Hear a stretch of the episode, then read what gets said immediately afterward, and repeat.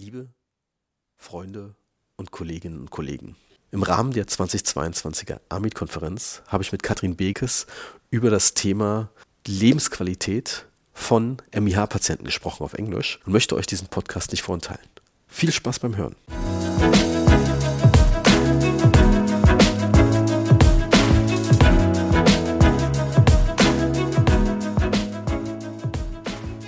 Welcome to today's show. I'm connected over the internet with Professor Katrin Bekes.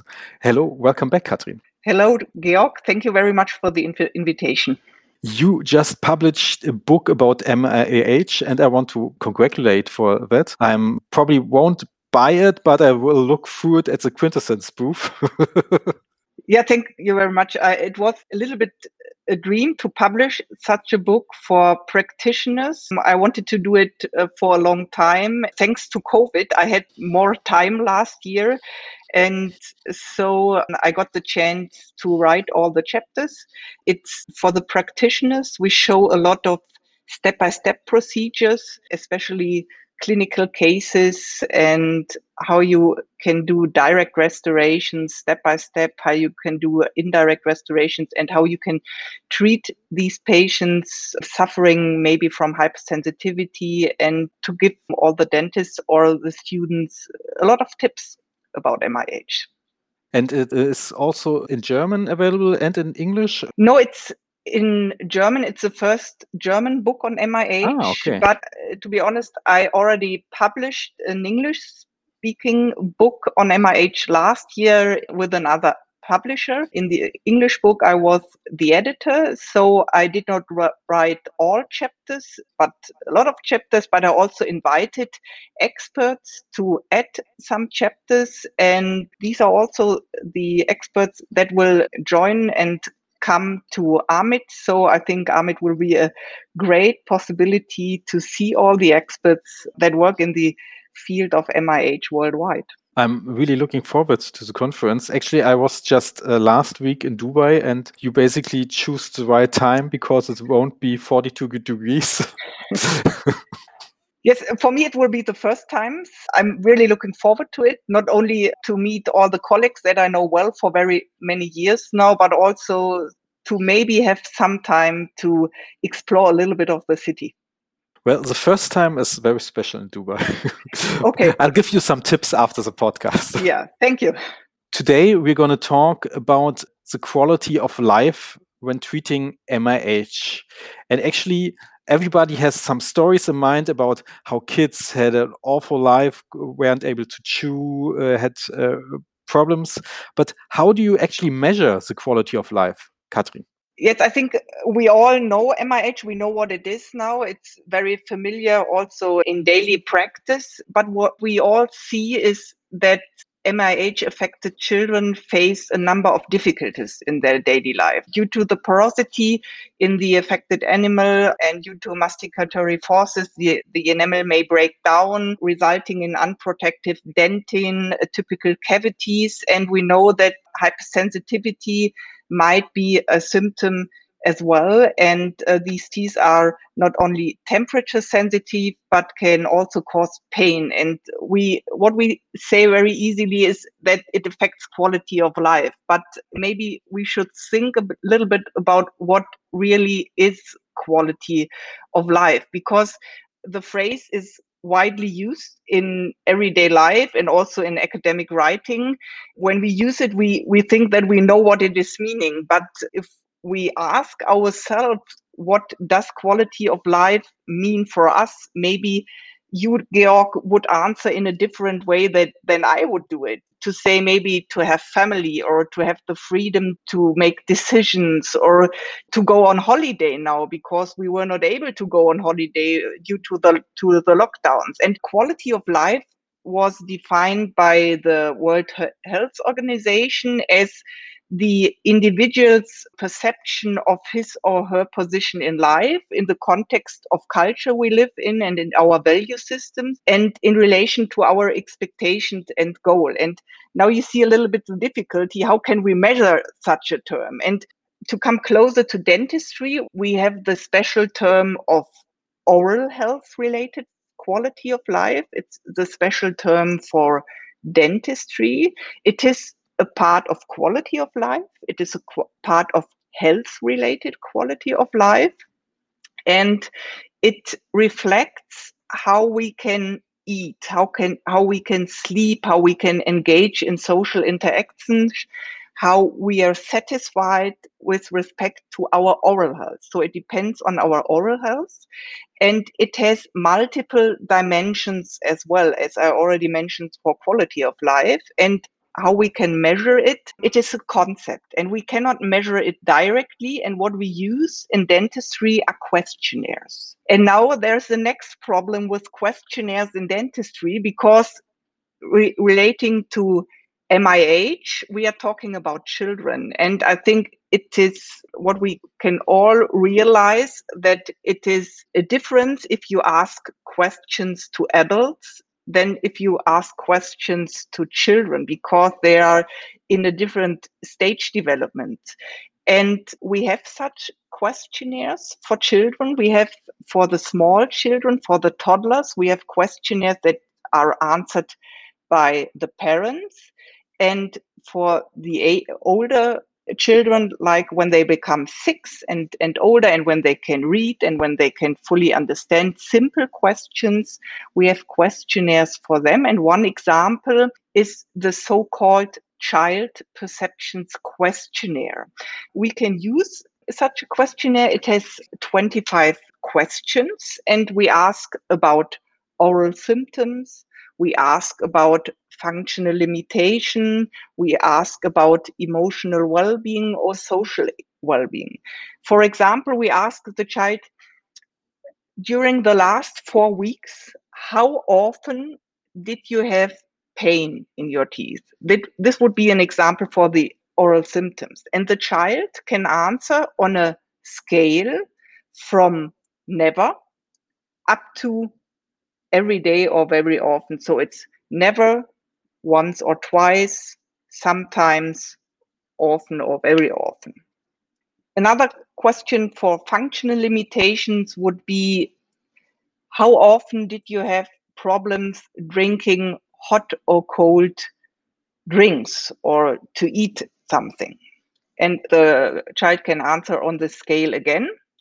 And what we do is that every answer, every every frequency of answer has a score. So never would mean zero, and very often every day would mean four points for this answer. And we have 25 questions. So therefore, if the child would answer every question in that way that he uh, encounters this problem very often, he would make 100 points on the scale. And what you can imagine is that a summary score of zero indicates that there are no problems, there is the absence of any problem, and the higher the score is, the more impaired is the quality of life. And the possibility with this questionnaires is now to really measure the impact of a disease, of an oral disease on quality of life, not only to go into the interview with the patient, but to measure it and to see it on the paper and to see in what dimension the patient is impaired. I already said we have oral problems and functional limitations. This is more related to the oral facial system, of course, but we also ask questions for emotional and social well being. So, like, how often did you have problems or did not want to open the mouth and did you did not want to smile? Or how often have you been teased by others or called names by others because of your teeth and this is more the social and the emotional component. And this we want to measure with these questionnaires as well. What we have seen in children with MIH that of course they face a number of difficulties. And in our clinic, we did a small study where we gave these questionnaires to MIH patients and also gave it to healthy patients not showing any MIH, not showing any caries. And what we see were that, of course, the most often ticketed items in these patients were, of course, pain or sensitivity towards cold drinks and foods. It was pain in the teeth or mouth. It was that they needed longer time than others to eat their meals because of their teeth. And of course, and this is a social component, then the fifth often reported problem was that they have been upset because of their teeth. So it's not only the functional and oral dimension, it's also how they look like and how they think how they, they look like and they are upset um, with it. So we saw these problems in these MIH children, and we did not see it in the in the healthy uh, children. So, with this example, you can already see what information you get from this questionnaire because sometimes it's very difficult to go into the interview with smaller children. If you ask them what their problem is or what difficulties they might face they do not have everything in mind. But with this questionnaire you have the possibility to cover all these dimensions how long does it take to fill out this questionnaire? The questionnaire I mentioned right now, it's a child perception questionnaire. It's 25 questions. What we have seen, it's about 10 minutes, 8 to 10 minutes that it takes the children. It depends a little bit on the age, how familiar they are with reading. So what we see is that you give it to a child that just started reading, you need to help a little bit. But if you give it to an 8 or 9 year old child, it, the time um, is, is, is less. But uh, what's usually the MIH score where you know from the questionnaire that you really need to treat something? Uh, can you kind yes. of see where it's moderate or where's, when there's no treatment needed? I already said that you get a score, and the, the question is what is a high score and what is a low score? And is it okay or do we need a treatment? So maybe I can explain that if you give this questionnaire to a healthy child, that where you think this child has no problems. This child will make some points at with this questionnaire as well. We know that that in one or two questions, this child will also answer that one or two problems are maybe encountered once or twice during the last four weeks. So they have a very low score. It's about six or eight on the scale up to a hundred. But if you give it to MIH patients, there's also a difference to which patient you give it, to which MIH patient, because we know MIH has different severities. And what we can imagine is that a child that has only one opacity on a first permanent molar and maybe hasn't noticed it, this child won't make more points on this questionnaire than a, than a healthy child. In contrast, if you have a child which has great and big opacities in the incisors, maybe yellow, or a child that has very severe molar that is destroyed and has large post-eruptive breakdowns and has a lot of pain, we know that these children make up to 20 points on this scale. What you see is, what we know is that we call it the minimal important difference. So a minimal important difference means is one point in difference really what a child experience? Probably not. But what we know is that with this questionnaire, if you have a difference of five points, then it's really a difference that you feel. And what you can see is I already said you have normally six to eight points, and we go over 20 points with the MIH patients. You see that there's a huge difference, and that these patients really have have a problem in their in their quality of life, which you can measure now. Do you think this uh, kind of question is something more academic, or could it be useful for the private practice as well? I think it's it has its advantages for the practice because you can use it in different ways. Uh, first of all, you can use it when the patient first shows up to cover a lot of problems. We do not have to ask every question. You you see it compromised on this questionnaire and you see how the patient answers because what we know that sometimes in the interview they maybe answer not in the correct way if you ask them directly then if they have time to answer it on a paper we know this especially in children in the interview we also know that there are the parents sitting who may want to answer the question then by themselves and do not let the child answer the question. And the questionnaire is made in such a way that we want that the child answers the questions alone. We take the child into our room and give them enough time to answer it. So you can use it at baseline just to see what is the situation of the patient, but you also have the great chance to use it after treatment because what we know it's it's not only we do not only use it in MIH patients, but also if you do prosthodontics, we know sometimes the situation that we think from our side we did everything and everything is fine, but the patient says, no, it does not work. The prosthesis does not work and I still have problems. Then you can use this questionnaire as well to see what is the problem. What is definitely the problem that the patient has? And we can use it in MIH patients as well to see in which questions, in which items the quality of life increases in seeing the frequency of problems um, decreases. We already did multi-center study with in Vienna and in Germany with, with Norbert Krämer, where we invited children to take part. These children um, had MIH teeth that were hypersensitive. What these children got in this study is that they got a sealing and we measured quality of life before the treatment and we measured quality of life at different time points after treatment. And what we could see is that before treatment they were at a higher scale of the score they had a higher score and with the intervention already one week after the intervention the score dropped which indicated that their quality of life got better and especially those items facing on pain and on drinking and eating. We saw that from items that scored like